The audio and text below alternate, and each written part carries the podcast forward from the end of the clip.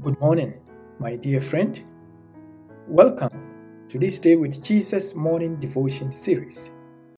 Today's devotion is entitled Seizing Your World.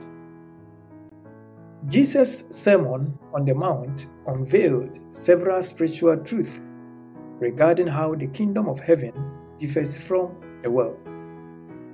This explains why the gospel is met with opposition. However, opposition to the gospel should not cast a shadow on the righteous, whom Jesus figuratively refers to as the salt of the earth.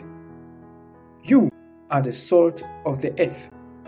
But if the salt loses its saltiness, how can it be made salty again? It is no longer good for anything except to be thrown out and trampled by men. Matthew 5 13. Salt is a popular household product that is used for a wide range of uses. Its significance explains why salt water covers the majority of the Earth's surface. Salt gives taste to a meal it is often used as a preservative. Wherever salt is used, it makes something better.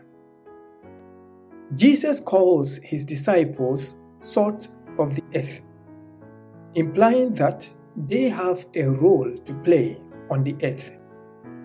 They aren't supposed to be useless. The presence of the righteous should be as pervasive as salt in many places. The function of salt on earth will need the presence of the righteous being felt everywhere.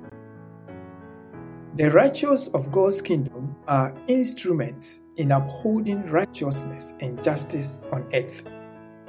Without the presence of God's righteous children, the earth will be a bitter place. The world may be against them, but their influence is unstoppable. The same is true for you. How many people have you positively influenced? In the same way that salt keeps something from corruption, Jesus has made you an antidote to the corruption of sin. Let your presence expand God's kingdom on earth. Let us pray.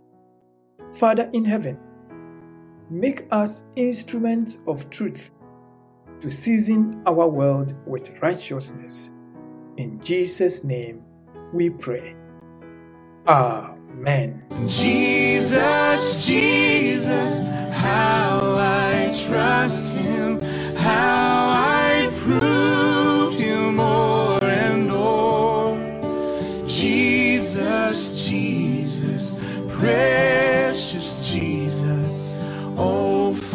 grace to trust Him more.